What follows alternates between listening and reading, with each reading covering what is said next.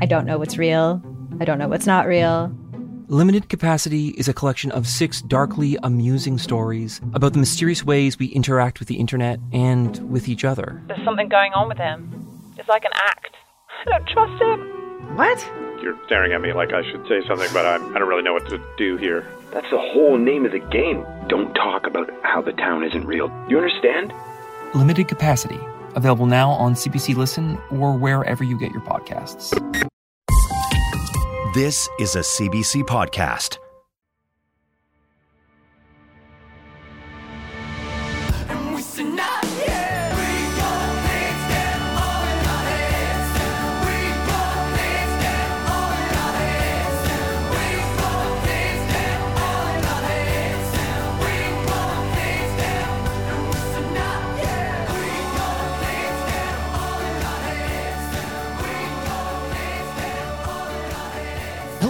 Hello, folks. How you doing out there? Hope you're doing good. Uh, I'm doing great. Me and the guys, we're busy as uh, mother truckers getting ready for this West Coast tour. Tickets are on sale now. You can uh, find tickets in the show notes of this episode and episodes previous or over on our Instagram.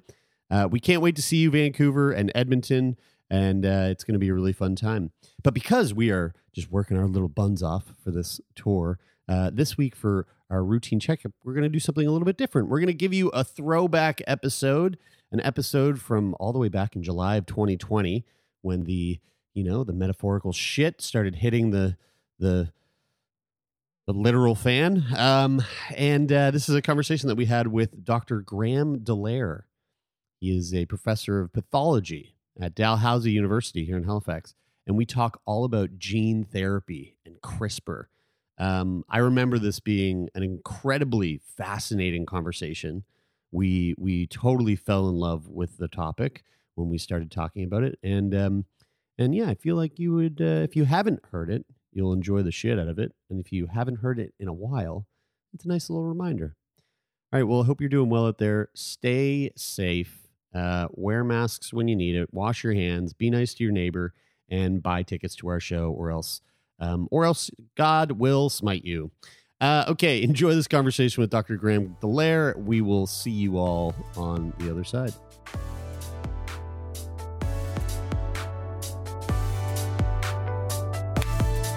All right, uh, let's uh, let's rock and roll here. Rock. Uh, Doctor Doctor Graham Dellaire. Um, what kind of doctor? What, what are we? Are we talking like medical doctor or like So I- one of those doctors that? Like the doctor, like I'm a smart guy, so they call me a doctor. I have a degree in experimental medicine. So I have a PhD in experimental medicine from McGill. And uh, that confuses people because it's got medicine in the name. But uh, I was supposed to do an MD PhD. It's an MD PhD program. And I never got around to writing the MCAT. So uh, rest is history. Okay, all right. Sweet. So you're you're a smart you're a smart guy. Smart, a smart, yeah, smart guy. A smart Yeah, guy. they used to think I was adopted. Uh, you are a professor of pathology at Dalhousie University here in Halifax. Um, and correct me if I'm wrong. Pathology is the is the study of of like diagnosing. You're dis- reading the Diagnosis Wikipedia page and right now. mechanism of disease. So they, they often Right, call okay. it the, the trunk of the tree of medicine. So literally everything Right. goes through pathology. So we touch on every aspect of medicine, and so it works well for me because I'm kind of uh, you know a jack of all trades. Even in my own research, I, I work on whatever interests me, and um, so I probably landed where I was supposed to land. Uh, you know, Cool. right in the middle of things. Yeah, yeah. Well, th- so the reason that this this uh, this conversation was set up was because recently on an episode we were talking about. Um, well, we were, we were we the the the the topic of CRISPR came up, and uh, Taylor was like was like really uh, aching to talk to someone who knows a little bit about CRISPR. Aching. And uh, I believe it was the episode where we were talking about Tommy Douglas and his love of eugenics, and then somehow that landed us in the in the, the realm of CRISPR, and now we're and now we find ourselves here.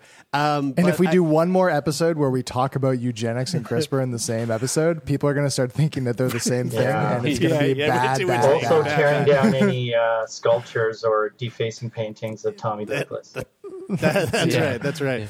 Um, uh, so I, I guess it, CRISPR is is is something that the first time I ever heard the word CRISPR, I believe, was in 2015, and it was it was a Radiolab episode that Mhm. that I feel like was a pretty popular episode for even for their standards. Um, I'm sure there's people listening right now in our audience who aren't familiar with what CRISPR is or what that even means. Sure. So, Graham, why don't you give us a little rundown on like what what the fuck is CRISPR? Yeah, so CRISPR is an acronym, first of all, just because nobody wanted to say the full name, which is clustered regularly interspaced palindromic repeat. So, I mean, I trip on that too. And it, Yeah, I wouldn't want to Didn't, say that. it didn't either. sound Right? like you tripped on that at all day. no, I got, I got crib notes up, so you know I'd look professional. Uh, we do do some media training at Dal, so you know That's good. you good. can write off anything I do good or bad on that. You sound like you got an A in that class. Yeah. That's all- yeah. yeah well i thought about podcasting myself right as a as an alternative plan um, to you know the failing research enterprise in canada because it, we, we've had a lot of problems maybe that could be a separate podcast with you guys Yeah, but absolutely. um, there's been a Yeah, huge totally. uh, you know moral quandary happening uh, within the community and then you know almost complete destruction uh, in 2016 of, of our major funding agency which led to the Oh, wow. firing of the head of the agency the canadian institutes of health research. So Oh, if you ever want to dig into that and we can we can come back and, and do that. So anyway uh, the thing about crispr it's an acronym. It's a way of ma- basically cutting dna and why that's important is that's a way of triggering the body's own uh, system for repairing DNA, so DNA repair. And, and that's something that I'm an expert on. I've been trained in. And in fact, my PhD was on gene targeting. So, how do you target a gene for some kind of gene therapy? and I started in research with a conversation with someone. I took a lot of martial arts as a kid. And I was talking with uh, a guy who was doing a master's degree in virology. And he's like, What are you doing this summer? And I'm like, I don't know. You know, I'll go back to my hometown and mow lawns or whatever. And he said, We should check out the lab. And right at that point, I kind of got interested in gene therapy and what was going on. And that, that kind of casual interaction got me into, into research and thinking about it. And I was Wow. focused heavily on like gene therapy. This is the next thing. It was it was Mm. you know the cover of Time magazine in, in the late 80s and early 90s. And so to trigger any kind of gene therapy, you have to make a break in DNA typically.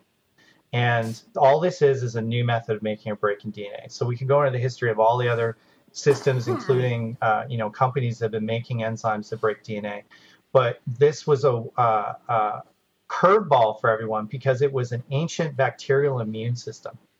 So people at DuPont, who own a lot of patents on strains of bacteria they use for yogurt, were trying to figure out why all the all their yogurt bacteria would die. So an entire plant would shut down, and economically that was bad. And DuPont's on the hook because they're making the strains for this yogurt. So they they were doing experiments to figure out how do you have immunity to these strains of yogurt dying, and they were dying because they'd be infected by what are called bacteriophage. And so when a bacteriophage infects a bacterium, the bacterium have evolved a system where they take a little bit of the genome of the virus and put it in their own genome. And that goes into this locus, the CRISPR locus. And they noticed that bacterial strains that would be exposed to multiple phage, multiple viruses, this locus would get bigger and bigger and bigger and bigger. And that triggered then this research of figuring out what this these repeats were. And um, there's a Canadian connection in there in that someone named Sylvain Moineau at the University of Laval figured out that one of the genes within that growing cluster was actually an enzyme, and an enzyme that would eventually be shown um, by uh, Jennifer Doudna and um, Emmanuelle Charpentier to cut DNA. And that was in 2012, and that kicked off everything. And at the same time, even though they conjectured this could be used for gene therapy, it was actually used for gene editing by two other researchers, um, Feng Zhang at MIT and Harvard, and George Church. And if you know anything about George Church, uh, he's a complete scientific iconoclast. Uh, he he goes. I mean, his lab is basically where science fiction writers probably get most of their ideas. Uh, he's really at the fringe and at the edge. And if you don't follow this guy or you know check out his career, I really suggest you do because he's a fascinating person. Um, and uh, so those are kind of the four main members. but the researcher at du- DuPont um, was actually a guy named uh, Philip Horvath. And so, uh, you know, when people say who invented CRISPR, it's actually a group of people and an international community that were working on this interesting problem of why these these yogurt bacteria would suddenly die and, and how they develop resistance to phage infection. So Right. gene editing and yogurt, that's your take home message. Yeah, There you yeah. go. Interesting. what? So what? Like, what would be a use for gene editing? Like, how, how would how how could we? What's like? What's one example of something we could do with gene editing that would make like a a, a massive difference in in the population? Or Well, or well how about something just you know pedestrian but still impactful? So, so one hmm. thing you use with gene editing, the, the biggest impact of this technology is probably going to be in pest control and in agriculture. Part of it is the regulations are going to be easier to to move forward with these technologies because you're not directly affecting human health uh, or or heredity, and we can get into that to a little bit later. That's where the ethics get a little squirrely. Uh, Mm. So so really the big impact is going to be on synthetic biology. So engineering microorganisms to like break down plastics, right? That's a huge Whoa, thing. really? So Wow, that's yeah. totally possible. We have colleagues at Dalhousie who've been working uh, on cloning genes and figuring out the genes in porcupine uh, poop, basically. Uh, that there are bacterial colonies that live in in uh, porcupine gut that can break down uh, byproducts that you would see in pulp and paper. And so, you know, you can you can engineer these things into a, a controllable organism and then spray them on uh, you know, the effluent from pulp and paper and break down those resins. So, so uh, that's a colleague, Wow. John Rohde, uh, uh, at Dalhousie. Um, So, so they're they're basically like creating a new organism. yeah, or even even creating an organism from scratch. I mean, these are these are things that George Church and, and some other people have been doing, or uh, de-extincting organisms like the woolly mammoth. You know where Wow. you know where my mind jumps here right away. It dr- it- Prometheus, uh, Alien. no, no, no, back Jurassic Park. Oh, yeah, sure. I mean, Jurassic Park was was you know prescient in some ways, especially this idea of de de extinction. Right. Uh, yeah, Mhm. uh, and um, the there. The other thing that I was going to mention that I think you're going to see it being used for, and, and that I like, because I'm from the Okanagan Valley in British Columbia, so Oh, you know wine. I grew up picking apples and and picking fruit, and you know one of the things you see in the grocery store that was really a big hit for Canadian fruit being shipped internationally is it would get bruised and rust. Right? You cut open an apple and it turns brown. And you know who eats apples? It's predominantly kids. And the easiest way to give an apple to a kid is sliced or peeled. And guess what? I mean, my own kids, you, you cut an apple open, and 10 minutes later it's brown and they don't want to eat it. Uh, so there's a company in, in British Columbia that actually developed an apple, the Arctic apple, that would, wouldn't turn brown. And um, that's a type of gene editing, but they did it on the rootstock of the tree. I mean, it's a brilliant technique because all the people worried about GM fruit, when you go and graft your favorite variety of apple, uh, you know, like a Honey Crisp, it now becomes an Arctic Yeah. Honey Crisp, and that apple will not turn brown. It Right. won't rot. Whoa. So, so wait, But it's so- not genetically I- I- modified. The apple itself Yeah. isn't. Neither is the Wow. pollen. You don't have to worry about the bees. Nothing. It's the root. But there's stock. no there's no like negative side effects of that because it just seems so like it seems so manufactured that Well, like well, one out, one I- out of ten. He didn't say, but uh, Brian, I just brought it up. But one out of ten people who eat eat an Arctic apple die. But that's like, I mean, you know, it's like one out No, of ten. I mean, you know, but so- like- this this was such a big change uh, to agriculture that the U.S. was going to ban it until an American company bought um, uh, Okanagan Specialty Fruits, which developed it, and now you can buy Arctic apples in the United States. They're still not sold in Canada. You can buy them in the U.S. They're, they bought into it fully Whoa. because they knew we, that if we controlled the Arctic stock, so the root stock, we would wipe out all the apple industry in Washington like that because nobody would buy an apple Wow. anymore that, that doesn't Right. turn brown. Right.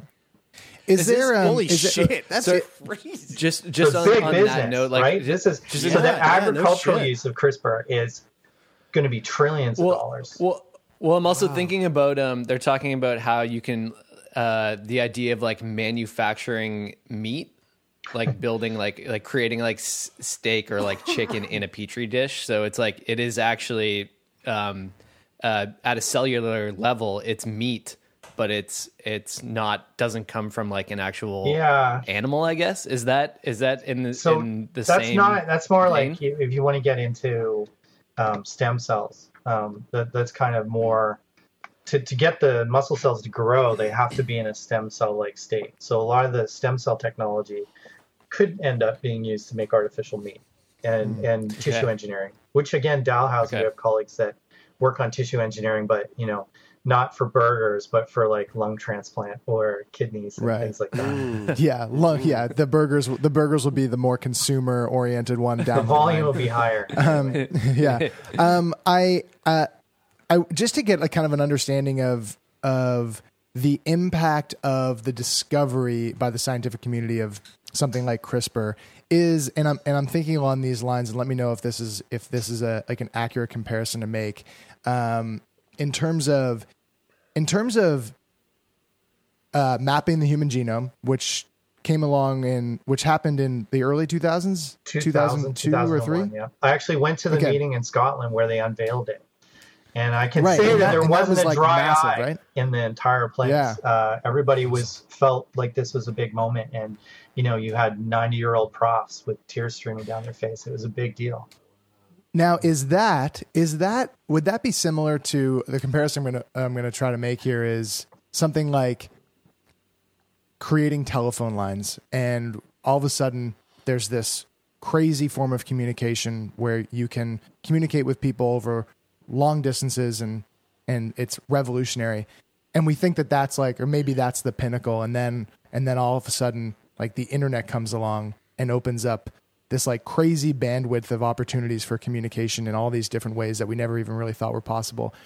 Would it be would it be accurate to say that that would be akin to going from the like mapping the genome to finding something like CRISPR, which all of which unlocks all of this crazy potential that maybe we didn't even know prior to that was possible? Like, are those the two big events, or was there anything was there anything monumental in between mapping the genome and discovering CRISPR that happened that was that kind of links so the I'd say two the together? big the big change the big change uh, that happened was the sequencing technology that that was required to to sequence the human human genome and one of the people who was involved in accelerating that was someone named Craig Venter and in fact the majority of the genome that you can access is actually Craig Venter's DNA ostensibly uh, so and you, you mentioned there just before we got cut off that there was some ethical. What was the that there were some ethical implications well, there? I mean, what they had to do in the end. So, so when you're going, you're in some ways it's it's hubris because it's like this is the ideal genome, but it, it's like literally Right. one,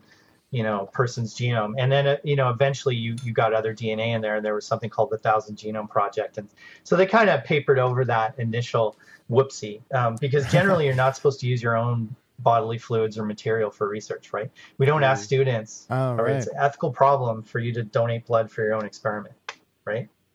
Why is Um, that? What's like? well, what's the, partly what's is the- if you're working with pathogens and they infect your own blood, that could be an issue. The oth- another Right. one that happens when you have trainees is they could determine, for example, that they're male but they have a two X's, Hmm. or they're female um, but are you know carrying some kind of anomaly, or that they're not related to their biological parents. I mean, all these things can come out when you start Uh, sampling your own. I feel like Wow. that's like the a great impetus for like a s- uh, a superhero story, though, right? yeah. yeah. Well, they were just talking. I was listening to an episode of uh, of Joe Rogan yesterday on a road trip, and they were referencing. They were talking about athletics and stuff, and and they they mentioned a an athlete. I can't remember, maybe from the '80s or '90s, and um uh like female sex athlete, uh, and then uh, competed as a female her entire life, and then and then there was like some for some reason she had some genetic testing done um, at the at at the Olympics. Can't remember which Olympics, and they realized that she was an XY chromosome, but female, female, uh, like like biologically female. And anyway, it was it was a pretty wild. Uh, and then and so then there was like all these implications around like competition and everything Yeah, like yeah, that, that gender that- identity. Yeah, that you brought up there stuff. Yeah. about that. Yeah. Um, so these so- are the things you don't want to happen accidentally uh, with your students as you're training them. So because you, used to do simple things like test your own blood group, and and every once in a while, if you knew a little bit of genetics, you'd be like, ah, yeah, my dad's not my dad, Right. just from your blood group. Um, so so they kind of stopped that in the 80s when I was just coming through as an undergrad at University of British Columbia.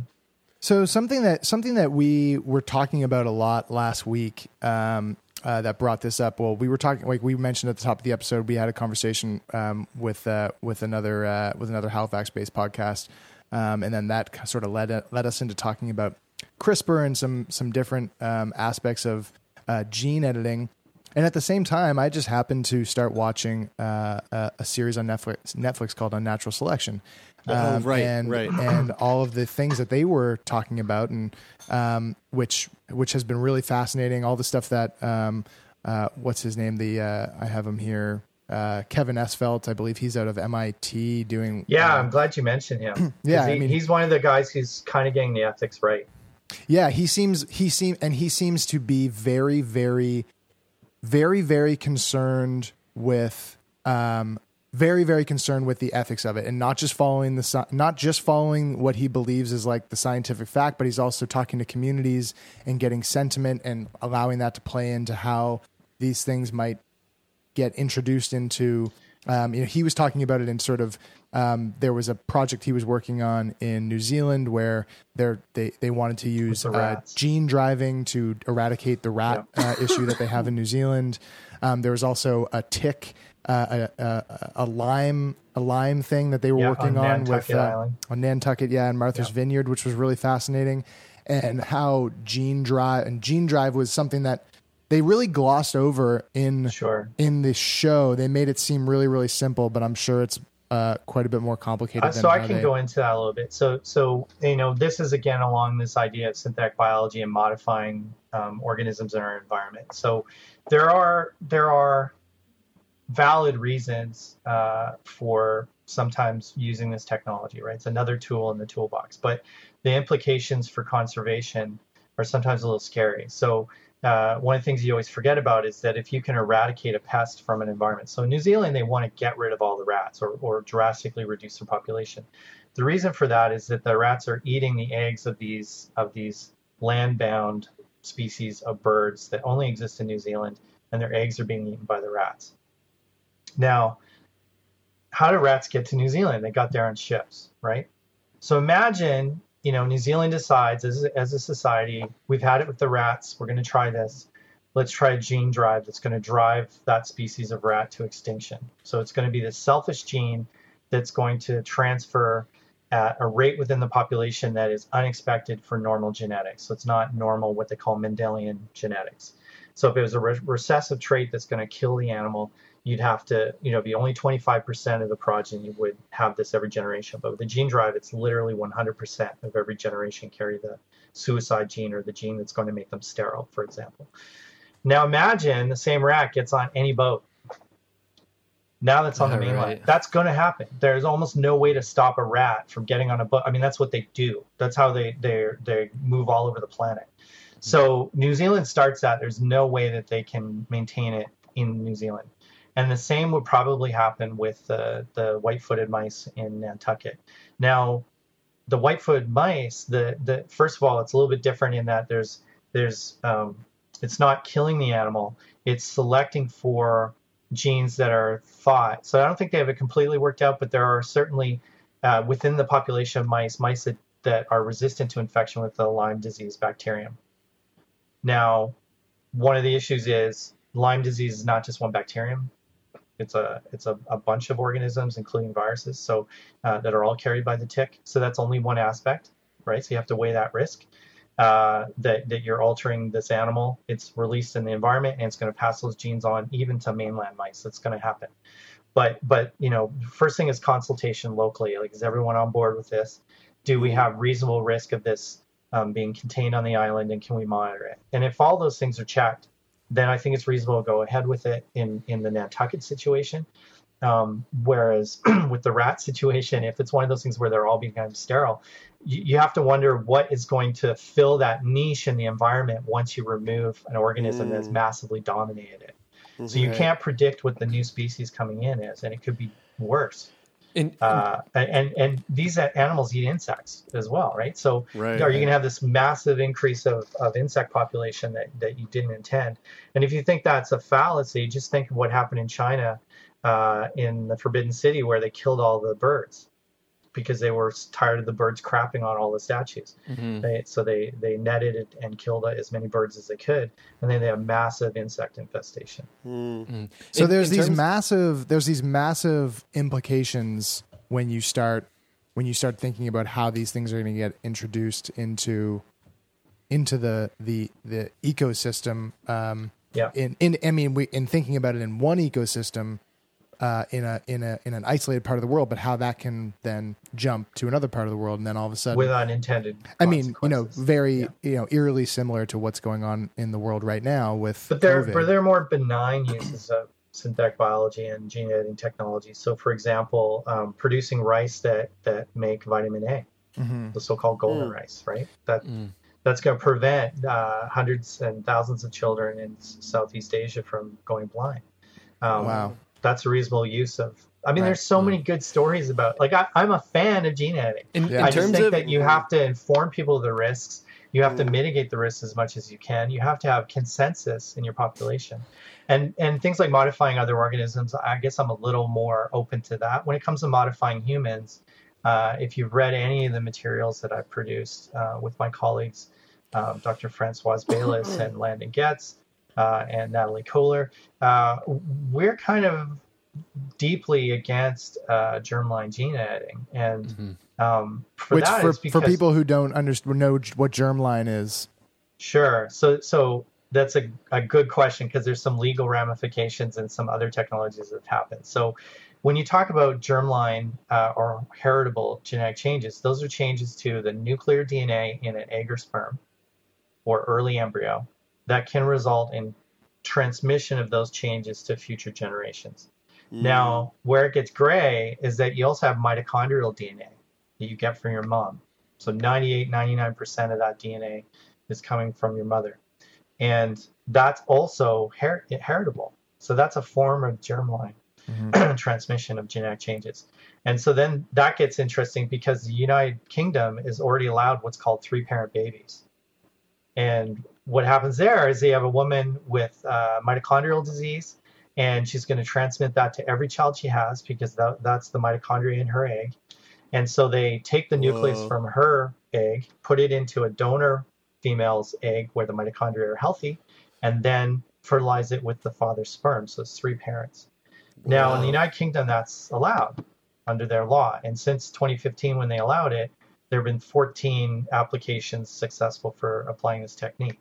Now, the first three parent baby born was actually done uh, in the United, well, in Mexico. So, so it was initiated in the United States where it's illegal to to implant that baby, to implant that embryo, but it was implanted in Mexico and taken to term. And what I want to get into that is this is this idea of ethics dumping. So in your own society or your own country, you can have something that's illegal, but you can take yourself right to the line scientifically, experimentally, and then hop on a jet and go somewhere else where ethically and legally it's allowed. Mm-hmm. And, and so you can have three parent babies in Ukraine, in Greece, the United Kingdom, Mexico. United Kingdom would be tougher because you'd still have to go through all the regulatory rules. But in places like the Ukraine, Greece, uh, Mexico, South America, some South uh, Asian countries, um, you can go ahead and have a three parent baby. Now, Is is the reason it's illegal in, in a lot of other places, like for example the U.S. Um, is is the reasoning behind that because there's like a, a potential slippery slope that if we allow this, then it could trickle into allowing other types of gene editing in humans that just like like like where do you draw the line kind of thing? So in the United States, um, they've they've been kind of against manipulating embryos in general since the Reagan era, and and Canada actually had a leg up in the scientific world for for many years on stem cells because. Uh, and working on embryos because we didn't have those uh, restrictions, and so a lot of it was private research or privately funded research. So you couldn't have federal money to do research on em- embryos. So that kind of held that back, and there's still that legislative burden that'll happen when someone tries to do a new technique. So in 2015, I think it was, there there was an amendment um, by a member from Alabama. I tried to look this up because it's kind of convoluted, but but under the the red the the restrictions of the United States, a three parent baby is technically possible and would be allowed, but there's this amendment that's happened, and it has to be renewed every year. And that's preventing three parent babies from being born. In Canada, we have this Assisted Human Reproduction Act that um, prohibits all manipulation of embryos and then implanting them. So, Mm. so you you and, and in general, I think internationally, you can normally take a, a human embryo up to 14 days and then destroy it, but you can't you can't implant that. And there's Mhm. also you know whole egg economy about getting the eggs in the first place to Right. make human embryos, Yeah. which which often is under horrible circumstances. Um, there's a you know a case in Korea. Uh, you know, where the lab technician was basically uh, blackmailed with threat of losing their job if they didn't donate eggs. Mhm. Um, Whoa. you know, so so there are the so that that's another reason not to Yeah. be into experimenting on human embryos. But you know, there are there are catastrophic mitochondrial diseases, and and I, I'm I'm kind of open to three parent baby from the point of view of like you, you, know this, this is these can be catastrophic diseases and and that can be it's a relatively simple manipulation with the IVF technology it's not that outlandish there's lots of examples of healthy children being born but Mhm. on a legal precedent it then opens up germline so if Right. if, if Right. the laws around it don't distinguish between mitochondrial genome and nuclear genome we've opened the door now for uh, you know contesting and striking down a law like the Assisted Human Reproduction Act and saying, you know, now we're going to do human germline gene editing. And, that's in where you Canada, get into like really go. Yeah, or go ahead. I was just going to say in Canada, so there, there's a bit of a split between um, scientists and researchers uh, in certain parts of the country where the IVF industry was quite powerful. So one of them is Quebec, where you used to have a lot of funding funneled through uh, from IVF um, because at one point the, the government sponsored IVF treatments for, for Quebec citizens. hmm And so there's this hangover of a generation of researchers and scientists who were part of that system, and they're heavy, heavy pushing three parent babies. And and me being a little bit cynical is like, well, they're trying to wiggle in to do three parent, which I'm not against, but but without really good language in how that's legislated, you now mm-hmm. open the door for Yeah, uh, what comes next? germline gene Right. editing, and and this is big business. Okay, Right. so mm-hmm. so once we start Before- editing children for money and then not worrying about the country going and ethics dumping and so so you mm-hmm. know they always say follow the money if you want to follow the money about what's pushing human germline gene editing it's the ivf industry 100% In they're the of ones that directly benefit from from legalization of uh, human germline gene editing. Uh, okay, in, right. in terms of in terms of uh, gene editing in because I'm just trying to like understand this from a from a uh, like more practical standpoint, I guess. Uh, does gene editing in human beings have to happen uh, in with an embryo, or can no, it happen absolutely after? not. I'm so glad you raised that. Okay, I'm No, so curious about how this happens. So can you- can you make me career, taller? My whole make- career is predicated on on the technology to be able to edit genes in a in a consenting adult who says I have a muscular disease or I have a hematopoietic like a blood disease like uh, you know thalassemia or hemophilia or sickle cell and I'd like to be cured please. Right. We absolutely have the technology now for that, and it's ethical to do that for these populations as long as you have equal access to the technology. So you, you know you don't want to have the technology available and then so expensive the mm. majority of people afflicted can't even afford it. And right now we're in that transition period where there are these non-germline, non-heritable uh, gene editing techniques. So this is called somatic gene editing, where you can edit a gene, help a person, but they literally can't afford it. And so the, the, the people who are often afflicted are not going to be born as the children of millionaires or billionaires. Right, and this was the example in a natural selection. Well, there was a, there was a few examples that when and one such was um, uh, uh, a a young man with uh, spinal muscular atrophy. Yeah. Who was you know with the treatment for the the the, the, the genetic treatment was like eight hundred grand or something every year, and you know there was a lot of trouble accessing it, and then uh, you know, I won't spoil the, the, story for you for those of you who want to watch the series. It's really interesting, but uh, that was like one such example where it's not a millionaire, not somebody who has access to all this money, and their insurance doesn't or or wasn't going to cover. Yeah, it they're and all fighting that to get the treatment, right? Right. So yeah, we- and that we- really brings us to like the the the the genesis of why we wanted to have this conversation was because we were talking about i mean jeremy so jeremy lives with cystic fibrosis and and um and we were having a, a pretty lengthy conversation also about um about children born with down syndrome and and how um and how something like crispr how something like crispr could now or in the future um, be of benefit to someone like Jeremy living with CF. Does the potential benefit go into, does that fall into the category of somatic or does it fall into the category of germline? So there there are two ways to think about this. One one is if we had widespread genetic testing for CF, and, and they Mm. did this in Edinburgh, Scotland, where uh, they started a clinical trial in Scotland where they said, okay, everyone who shows up at the clinic for this period of time will ask you, do you consent to being part of a trial? And they say, okay, and they test you. That's it. And they go, oh, you're a carrier for CF. Can we test your husband? Oh, he's a carrier for CF. Would you like us to do amniocentesis? Yes. Okay, your child is going to have CF. Do you want to continue the pregnancy or not? Okay. That is the least path of resistance to massively reduce the number of live births with cystic fibrosis. Mhm. And they dropped it by 95% over a five year period. Whoa. So Wow. We could be doing that, okay? But there are some ethical issues in there. Not everybody's religious framework will allow them to take that on, and that's Right. something we have to be respectful for. Um, you know, I worked at St. Lawrence Hospital. I, I saw all, every possibility and, and international, uh, uh, you know, uh, person come in and, and from different countries even that have different genetic anomalies, and you have to be respectful of of uh, you know these people's background and their religion and their beliefs. And so, you know that that is part of the kind of medical ethics, you know. Mhm. And I was going to get into that because we I've written on that a little bit about the fact that we've completely forgotten, you know, traditional medical ethics, which has you know these four tenets. But you know, to, to keep you know speaking to to to, to the CF, um, you know, so that's one way around it is just testing, okay? And so that's that can be done even if you already know that you're carrying CF. That can be done as as pre-implantation genetic diagnosis. So Right. that's where you don't even implant it, so you don't have to worry about abortions or any of that stuff. Um, so that's even better. The step back, but just on a population control level. If you've got a lot of incidents of a certain birth defect in your population, that's one way to to go for it. Um, and uh, pre-implantation is probably more expensive than than genetic counseling, which is the first level. Right. Next level is, is pre-implantation.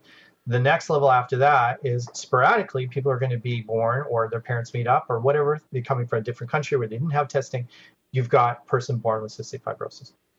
Now, um, the the one of the ways that, that you can deal that in Canada is so much farther ahead than the United States. So your ten your your life expectancy is ten years longer in Canada than the U.S. Yeah. And that's social medic- medical care, and the fact that we give lung transplants to young people, um, and you can, and you can afford it through you know through the medical system. I mean, you have to wait to get a lung, um, but or lungs, I should say. I don't think they do one For now, Uh, anyway, until you until you start growing those. yeah, in the U.S., you'd have to have like God knows, right? You'd have to go to, to well, ethics dumping. You go to, to the Middle Right. East or China and go get some Right. lungs. Mhm. Um, so so and that definitely happens. Don't don't kid yourself that the people with means are not doing that.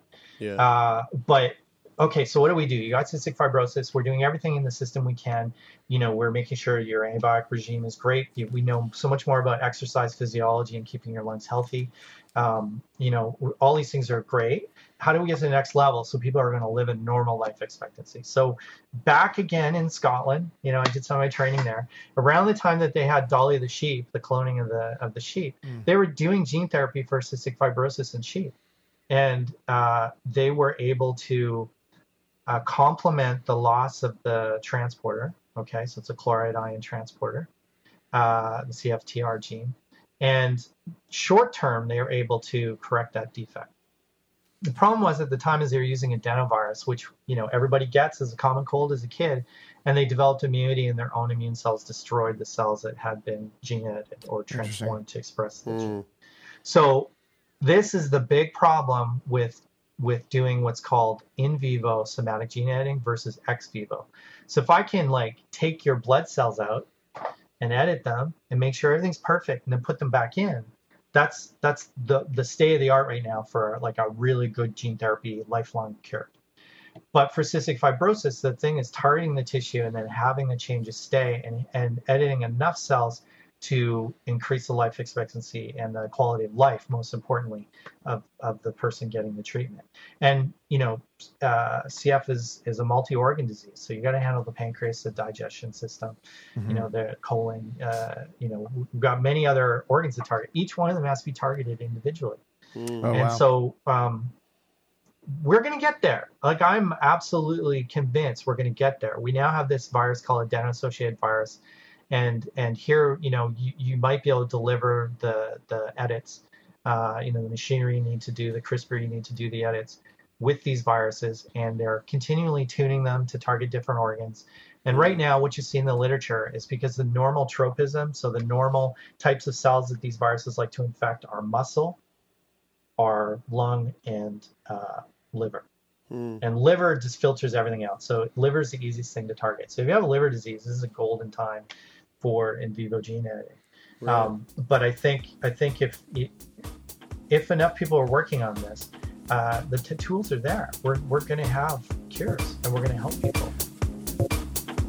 Sick Boy Podcast will be right back after this word from our sponsors. Hi, I'm Jesse Cruikshank. Jesse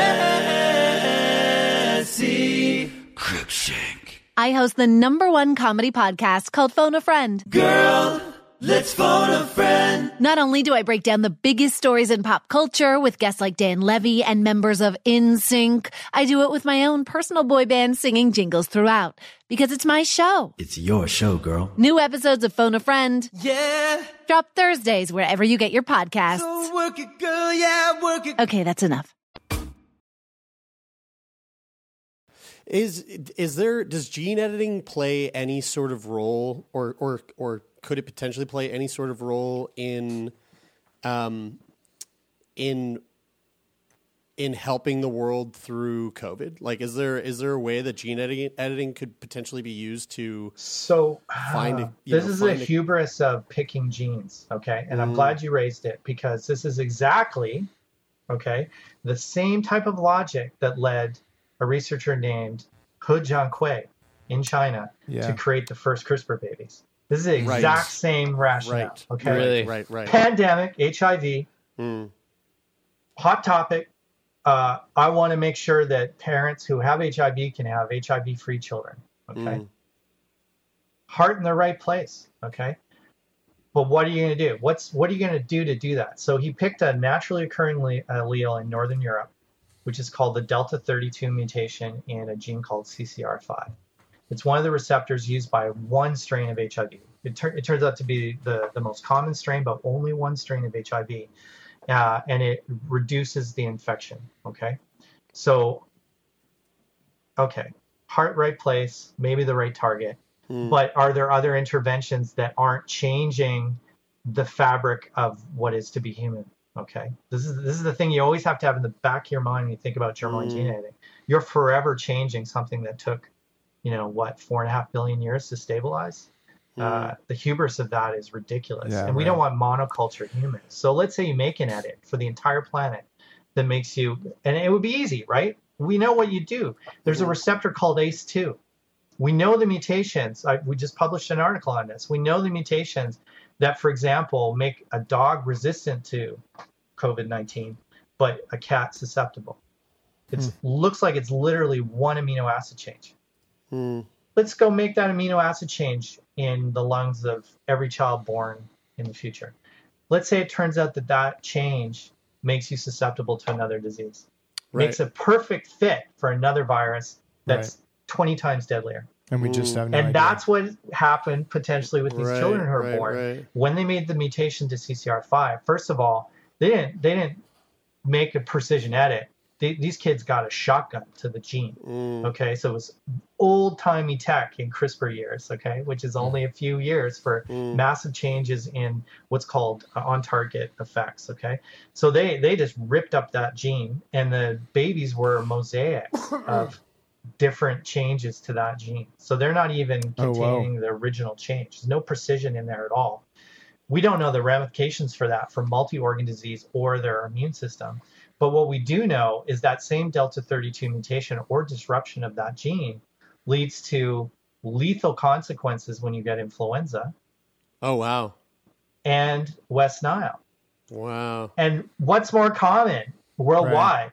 Coronavirus or influenza. And yeah, so now you you have no idea if these children now are much more susceptible to to uh, bad outcomes with influenza. It's a wildly amazing. It's a wildly good example of of yeah, like you said, heart in the right place, and but but there are unintended consequences to everything that we do that we and it's and it's but but let's back up. i'm not going to sugarcoat it. The other things that that this guy did and and which he's now doing three years in prison for in the United, in right. uh, china as well as uh, three million yuan fine is that this guy did it by also faking the ethics approval by directly consenting Whoa. the patients himself right so they're coerced Whoa. right Jeez. and the fact that the technology wasn't needed because yeah. they can literally wash the sperm of the affected father and have babies with in vitro fertilization that do not carry HIV. Right. Wow. So there was so so you know wrong. He took chose the wrong path, and and there was a whole bunch of layers to what he was doing that was wrong. And it but, was unethical right at the base. But my question is, never received approval. So is there is there uh, a problem with so you mentioned that like for example in the UK and in Ukraine uh, when it came to the uh, three parent yeah. families that that it's okay there but it's not in other places so like people will kind of travel to these other places to bypass these Absolutely. rules so yeah. if if the global community isn't in agreement that this germline gene editing isn't okay then will there not be ramifications that will affect people all around the world. I'm just thinking like yeah, you know, we, we refer to them as rogue states, right, or rogue rogue actors, right? Uh, and and yeah, you can't stop these people from attempting it, but you you can take away the incentives. So, for example, you know, we've written myself and Landon Getz have written about this this idea of slow science that that you you know you move science forward, but then you think about the ramifications and you reevaluate, mm. and and you don't just jump straight into the economic potential of it or this rush to be first. And I think everything that's gone wrong in the last 30 years in applications of research science uh, have been this rush to get it out and commercialize and rush right. to be first. Yeah.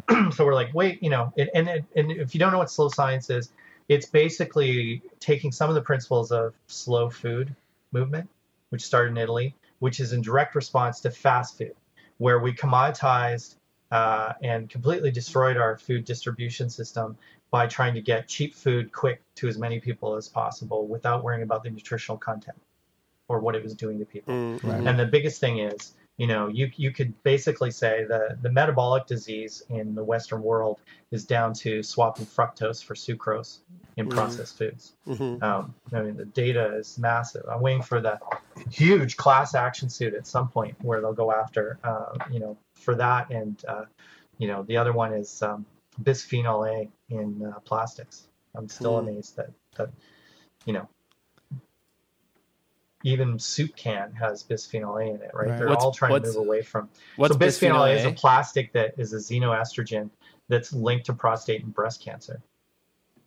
And oh, it's wow. and it's just yeah. super common. In, in, it's in everything. In, in it was in baby bottles. Right. Yeah.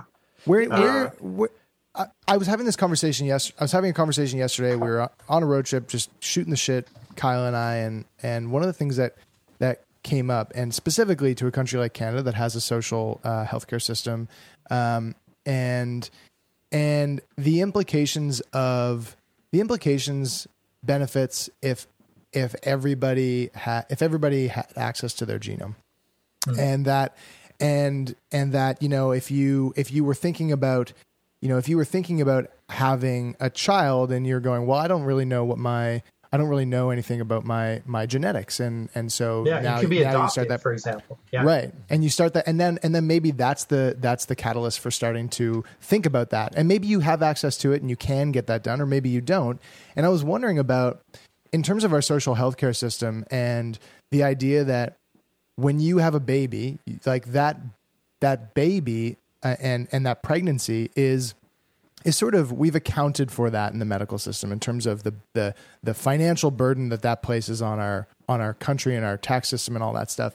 And how you know maybe what would is it possible that that there is like a legislation that gets introduced where where mapping the genome becomes an automatic process that gets wrapped up in the process of having a child. So that's already accounted for.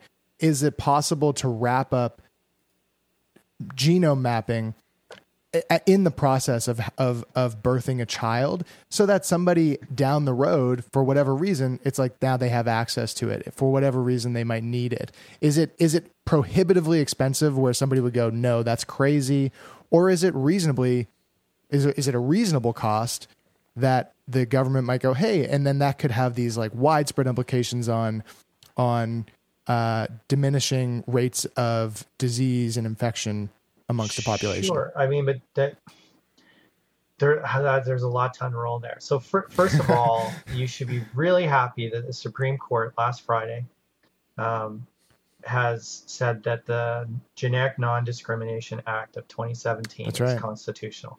Okay.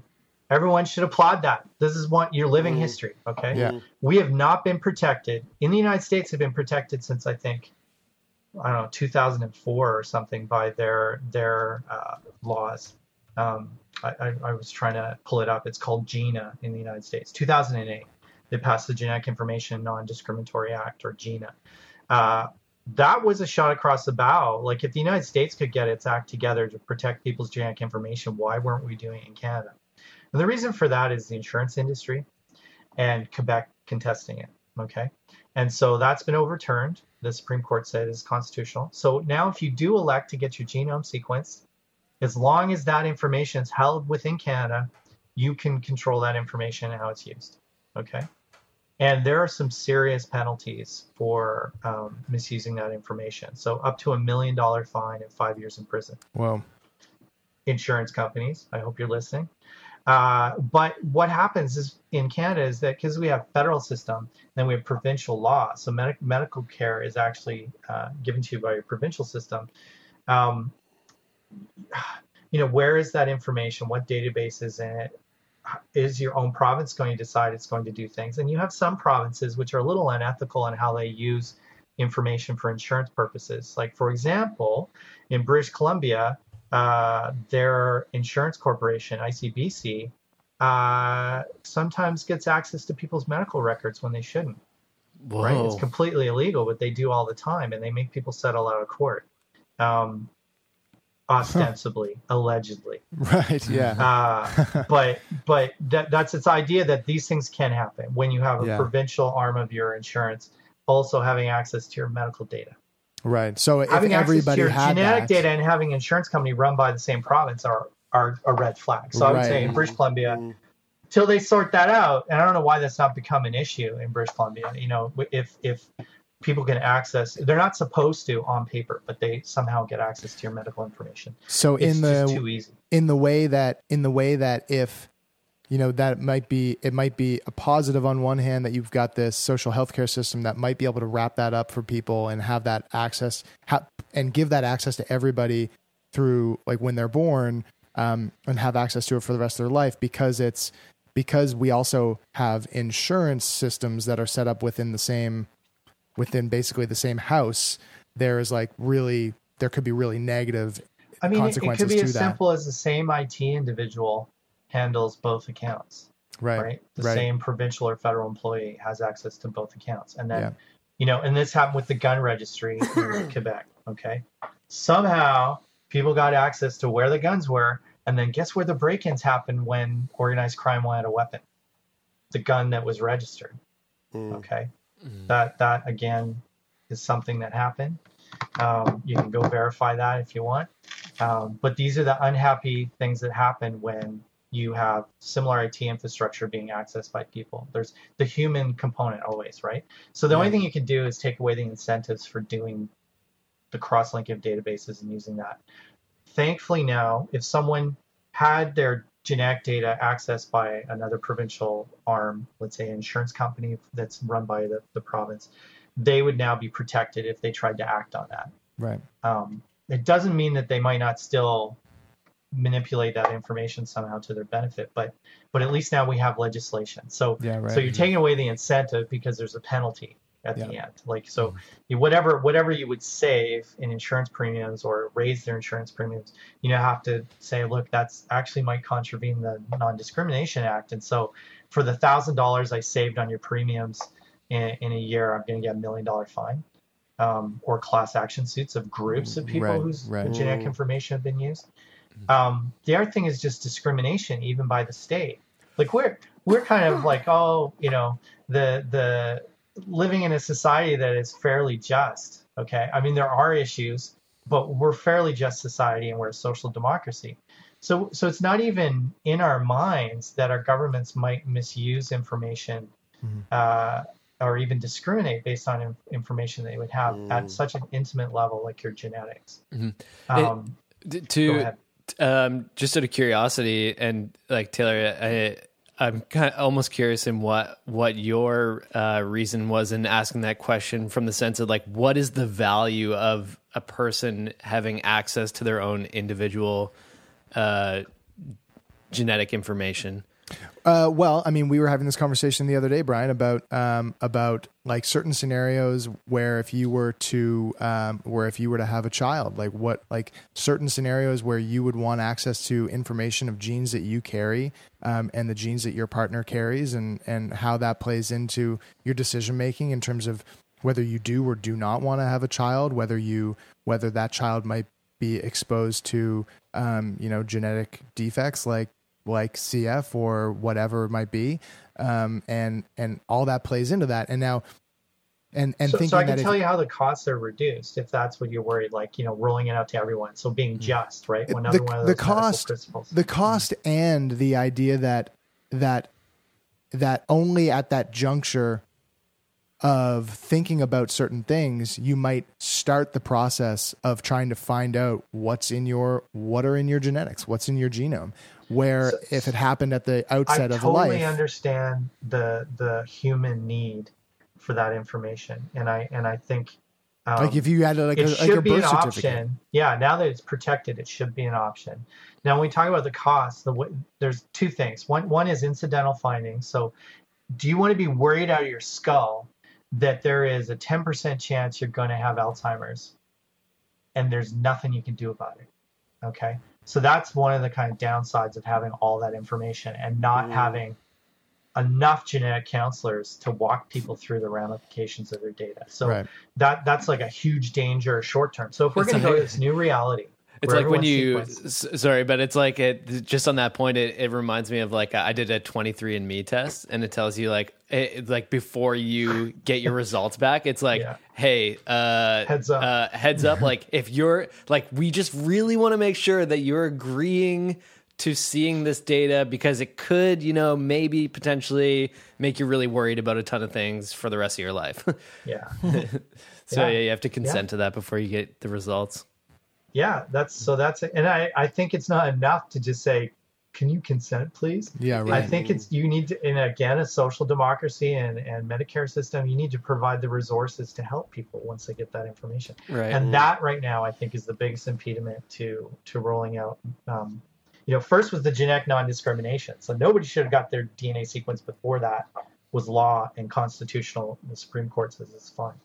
Uh, now go ahead, you know, uh, fill your boots, as it were. But if you get that information back, I think the problem is we don't have enough genetic counselors or enough support for those people to navigate what can be sometimes catastrophic information. right I mean, let's say you're, you know, you and your friends, you're 17 or 18, you're not even thinking about a family, and you get back and you're BRCA1 positive. You're thinking about, am I ever going to have children? Am I going to have uh, a hysterectomy? Am I ovaries taken out? Am I going to have a double mastectomy? I mean, when do I do it? Do I wait till I have children and then have this procedure done? I mean, that's kind of it's important information to have. People argue you need to have that, but if that if you're getting it sequenced for fun and then you get this information, That's not so irresponsible to Yeah, not have yeah, the genetic counseling Yeah. to back that up. And I think that that was one of the things with whether your 23andMe could include BRCA testing, for example. Mm. Um, and then you know there there are much more subtle things where everything's a percentage game, and we don't understand the penetrance Right. of some of the diseases, like you know uh, things that affect cardiac. Uh, you know whether you're going to have a stroke or something at 80. Mm-hmm. Um, you know maybe that'll be good, and you'll do the lifestyle interventions that'll prevent that or extend your life a little bit longer but but I think yeah, we need the consultation. But as far as costs, one of the ways to deal with it now is that if you go to the hospital, so I know about this for cancer genetics. So someone comes in with a weirdo cancer and or particularly leukemias because there can be so, so many different differential diagnoses for blood disorders. Um, it's actually cheaper to do the sequencing for all the possible uh, gene mutations than it is to to you know just try treatments and then maybe lose the patient. So Mm. so Oh, it's wow. actually more cost effective and better for the patient to just do the sequencing. So they And could do in- the in Halifax, we're starting to do that. They could do the sequencing, and then that would that would basically reduce the time or the amount Yeah, of yeah. the, you, the you're effort not that guessing on the most common treatment or the most efficacious treatment for a group of people. Right. You can fine tune it for the patient themselves. right. So, it won't on- be process of elimination. They would yeah, go. so we it do could that for be lung this, cancer. and we know that. So everyone who gets lung cancer in Nova Scotia gets their their um, tumor profile. Okay, and there are about 30% of the cancers that have a targetable mutation. We still got this big block of about 60% that are that are uh, you know we don't know how to target or have a gene mutation that we don't know how to target yet. There aren't effective drugs uh, that have passed clinical trials. Um, but but this kind of personalization medicine is where sequencing and genetic information, even gene editing, could be great. So imagine that you have residual uh, leukemia, and it's really hard to kind of root this out because leukemia cells go everywhere. But we can give you a gene therapy to your existing bone marrow that'll create like hunter killer T cells that will continually for the rest of your life go and hunt and kill those rogue cancer cells. Whoa. Like how brilliant would that be, right? It's just like Mm. augment to your therapy. It's like, you know, we kind of cured you, but your life expectancy is five years. But if we give you this gene therapy, you know, now we could, you know, we don't even know yet. We have to wait till the clinical trials go for Mm. for long, you know, longitudinal studies for decades to see how long this will last. And that would be that would be somatic. That would be somatic, yeah. Okay. Yeah. Are yeah, there we com- would, trying to engineer people to be cancer resistant is probably not great for the planet. You know, like that's a one in two killer, uh, or you know, one in two diagnosis. It's a one in six killer. Uh, you know, w- we need things that that cull humans at some point, right? We can't all live forever. So I'm not saying that that you know, I, the Yet. thing is like having good quality Yet. of life, right? Right. Yeah, you want to have good quality of life for however long you live. I- Is there like this is a kind of a crazy question, but I, I I'm curious to ask it anyway. Like, i- is this something that uh, in in the future? I don't know how many years though, but in the future there could be the possibility that we would be able to make somebody live forever. I don't know about forever, but I think we could definitely um, give people the tools, whether they're somatic tools or treatments. I because I don't like germline gene editing. The only the only way that I would suggest that that might totally work or be, I don't even know ethical. Let's not even talking about ethical. It's more science fiction. But Yeah. if we're trying to uh, colonize planets that are hostile to our biology, I can totally see gene editing being a way to to do that. Okay. Right. So whether it's being able to handle uh, lower uh, oxygen concentration in the atmosphere or toxic gases or whatever, Mm. something that's not compatible with our regular physiology. I could see us tweaking things so that you can colonize or live on a planet. What one of the things they're going to work on for sure is that for space travel right now, till we work out shielding technology, is you need to be radio resistant for any length of travel in space. Um, you know, you probably heard about uh, uh, Mars brain or space brain, where they don't think the people, the first colonizers of Mars, they, they're going to have to sleep in some kind of lead-lined helmet because Mm. they're they they're at risk of, of dementias and neurological damage with the amount of radiation they get between here and getting to Mars. Whoa. Whoa. That is Yeah. so wild. They they Yeah. did they mentioned that was uh, one thing that they mentioned the other when I was watching Unnatural Selection was was how was how basically necessary if we want to actually make any real progress in space travel and colonization. Yeah. How how gotta gene, tweak gene our editing. physiology. Yeah, because it just Yeah. doesn't accept. We're just not made to be there. We're made to be here. Nope. Mm-hmm. Tardigrades are right; they survive in space. Yeah. Yeah, right. Yeah. And that's cute- where one of these little guys. proteins comes from. That's radio resistance, and there are people working on this. Uh, Right. Yeah, so I mean, Yeah. I love. I, I read a lot of science fiction. I and love I read that. a lot of fiction in general, Yeah. and um, you know, it, it's fun to see books written in the '80s riffing off of the you know Drosophila genetics, flies, and they're Mm. calling it exactly like how people would respond to to gene edited people or people who are different genetically. Uh, Mhm. this concept of other, and, and and as primates, we've evolved this like horrible, I don't know, survival instinct of like my my troop, you know, my Mm, group of people, mhm, and you're mhm. different. And and part of that was actually a type of uh, what do they call it, social immunity. So if someone was carrying a bug, it wouldn't spread because you're them and you look different and you're and you're not part of my group, and so we stay socially distanced. Mm. And so like, you know, if we want to get kind of uh, philosophical, the the huge spike in racism and these kind of acts we're seeing now is directly connected to this this deep instinct for social distancing to prevent infection in groups of people Mm-hmm. Wow. right Interesting. this is Yeah, yeah, right, right. like uh I'm, I'm reading this book um social leap uh by william von hippel and you know it talks about a little about this these kind of like psychosocial genetics are evolution of primates and and that's how, in there like- that's baked into being human. fascinating. right yeah. like how there can Um, be a how there can be like a like a bi- like something biologically baked in that is Yeah. like that is that prevents cultures Yeah. from from lizard brain knee jerk right you know us and them mentality which Right. is the base of every war and every you know discrimination act Yeah. um, that that we have to fight, right? Because we're the reason why we're so successful on the planet is because we can live in social groups with cohesion, and that we can we can change what we believe to be right and wrong uh, on based on social consensus, Mhm. and that allows us to be in these large cohesive groups like a country Mm. okay and use a similar similar monetary system etc you you have to suspend all your your kind of instinctual uh, beliefs so the cultural having culture and you know staying put in one place and being able to coexist that that really has allowed us to be quite successful on this planet and Mm. uh, but we still have baked in all these base instincts that we're constantly having to. it's, it's hard because they, they come out in different contexts you know that's why i, I get wound up um, you know because we see it all the time where where people in one context of their life will be hyper moral or ethical and then use that to license an, another act that's kind of Mm. unethical Mm. right because oh why recycle so so i can you know do something else over here and that's the check and balance Right, and, and, right, and that's humans right like you, it's Mm. hard to fight that but you see that all the time and Mhm. you know to to bring it back to to genetic manipulations and these things we're always going to want the best for our kids we we you know we wouldn't be successful in in colonizing the planet like we have if we didn't want to preserve our lives so there's always an urge to live longer and live better i think our aim with medicine and these interventions is to live as long as we're biologically able to but with high quality of life Yeah. Mhm. and I Yeah. think beyond that is just hubris. And once you start Mm. picking alleles,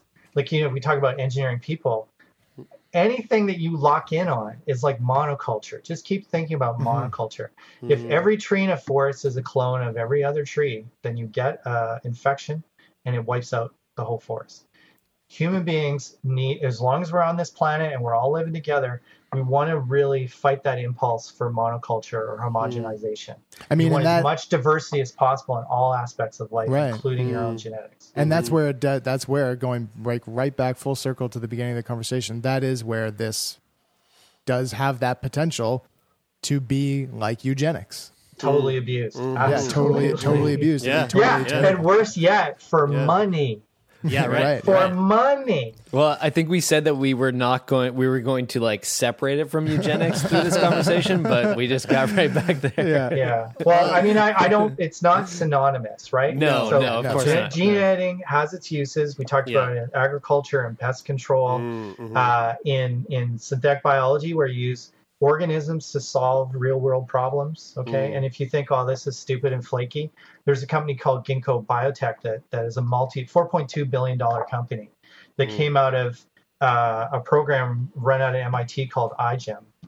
Um, internationally genetically engineered machine. So in 2003, MIT started this program where it was teaching undergrads how to do synthetic biology, and now they've become this huge resource of what they call biobricks of little biological circuits that you can do to do things. Like you know if you need to make something in a in a chemical process you can make those components. It could be something as stupid as making the blue color from blueberries right? But that could be really important for example for creating a coloring that is a little safer than a chemical coloring in your smarties right, Right. Mhm. so there's all this like fun stuff that you can do with synthetic biology that's actually you know probably better than using mm. chemicals or, or better on the planet because you don't need to like clear cut a forest to make taxol mm. uh, you know they found some of the synthetic biology to, to, to take just the pine needles and not cut the tree down to, to actually get the, the drug. So mm. so these are all really great uses of gene editing. And then even for treating patients i think you know as you manage for cystic fibrosis. You know if you're born with cf and you're the first person born for cf in your family you're afflicted. It- it- we need to get you some kind of treatment. And i think gene therapies are going to help there because that's a mm. genetic disease. And Yeah. cancer is a genetic disease right? That something goes wrong and and if you can correct it you can either make it now susceptible to the drugs to kill it or you can you know stop that cancer from growing. And then for aging i think you know some of these treatments are going to allow people to age healthier. You're not going to mm-hmm. necessarily massively extend your your life because there's so i mean it's too complicated. There's so many things going on. Mm-hmm. But if you could you know they've done this in mice like caloric restriction i know it sucks because we all want to eat potato chips and have a beer once in a while but yeah, the intermittent fasting is like thirty percent or something like that on well, on and most worms. lives. And we'll see what Right. happens in humans. It's too early to tell. But but certainly, um, you know, the cardiovascular and metabolic changes are aligned with living longer, right? But you can get hit by a bus tomorrow. So so you know you got to balance that what you're going to do. But um, you know, I think some of these interventions that are coming are going to get rid of senescent cells and these are cells that that in disease states right? Like part of the thing when you get inflammation or in your lungs or whatever part of what's hurting you is the inflammation creating cytokines like il interleukin 6 is a big one. And and these things are are prematurely aging you. They're affecting how your organs function. Um, you, you know the, if we can dampen that down this is where everyone gets crazy about antioxidants and anti-inflammatory stuff. Um, but that, I can get into that if we wanted to do a whole podcast on that. I, I work with uh, nutritional chemists, and, and we're constantly like, you know, I'm a cheerleader, but let's back up a bit. Um, you know, these things can be harmful too. But but if you can get rid of the senescent cells in your organs, they've shown in mice that it can, you know, make them much more healthy. So you have a two-year-old mouse, which would be near the end of its life, and it's on the treadmill like crazy, and it, it's more active than than the younger mouse at half its age, and it, Mm. it's just getting rid of the senescent cells. So that so this is this new field of senolytics. So compounds or drugs or treatments that you take, and in some respect, caloric restriction is part of this senolytic type uh, Right. changes that you can make. That was a big conversation with Aubrey de Grey on uh, Aubrey de Grey. I Grey. love Aubrey and, de and, Grey- and, de Grey. Uh, uh, Peter uh, uh, Peter Attia uh, was another big uh, uh, big proponent of, of intermittent fasting and a lot of things that, that sort of like extend your longevity and, and play into yeah, how you you just live th- here's the problem though, and I've challenged people on this: is that all this stuff is predicated on the rest of your endocrine system working great. Okay, and do you know what I mean by that? What do you, what what is like one of the number one uh, endocrine organs in your body that, in North America in particular, is completely out of whack in a large portion of people? Right in here. thyroid. What's in here? Your thyroid. Thyroid? Yeah, Yeah, thyroid. absolutely. Yeah, right, Okay. yeah. So once your thyroid's out of whack, all these interventions have different ways of working out in those people's bodies. So your metabolism is dramatically affected because thyroid hormone actually affects your mitochondria Yeah. and affects skeletal muscle. And it affects Mm. all these things that normally are regulating your metabolism. And so, uh, you know, none of the clinical trials are done on people who are who are you know got Hashimoto's uh, or other kinds of autoimmune diseases that affect the thyroid. Right. And that's one of the the the worst uh, you know rising endocrinology diseases in North America is thyroiditis and hypothyroid.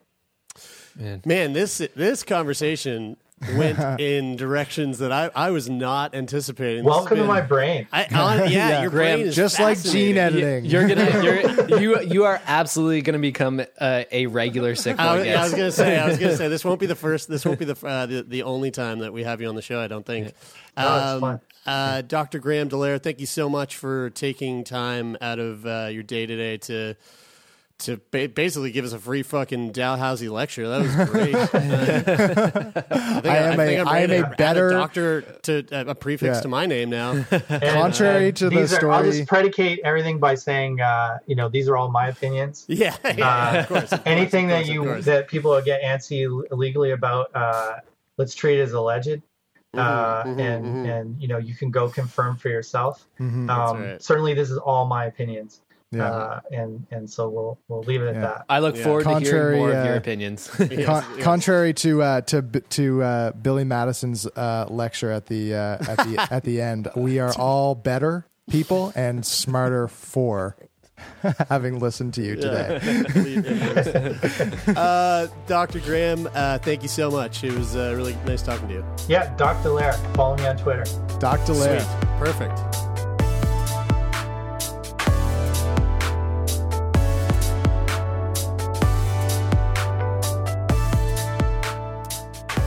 There you have it, folks. Uh, do you feel smarter?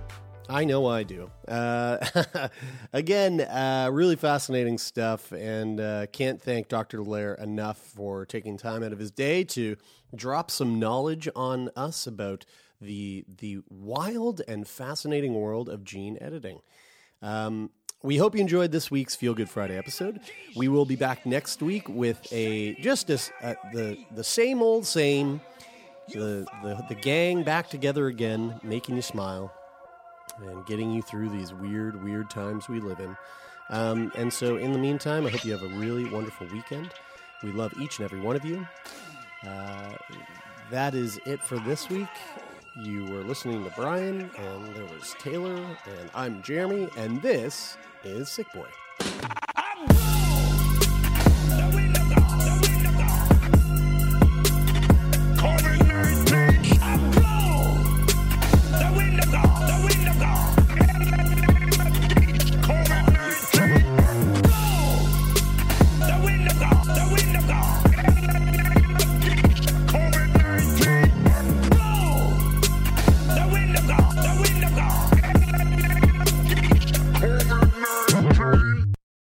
For more CBC podcasts, go to cbc.ca slash podcasts.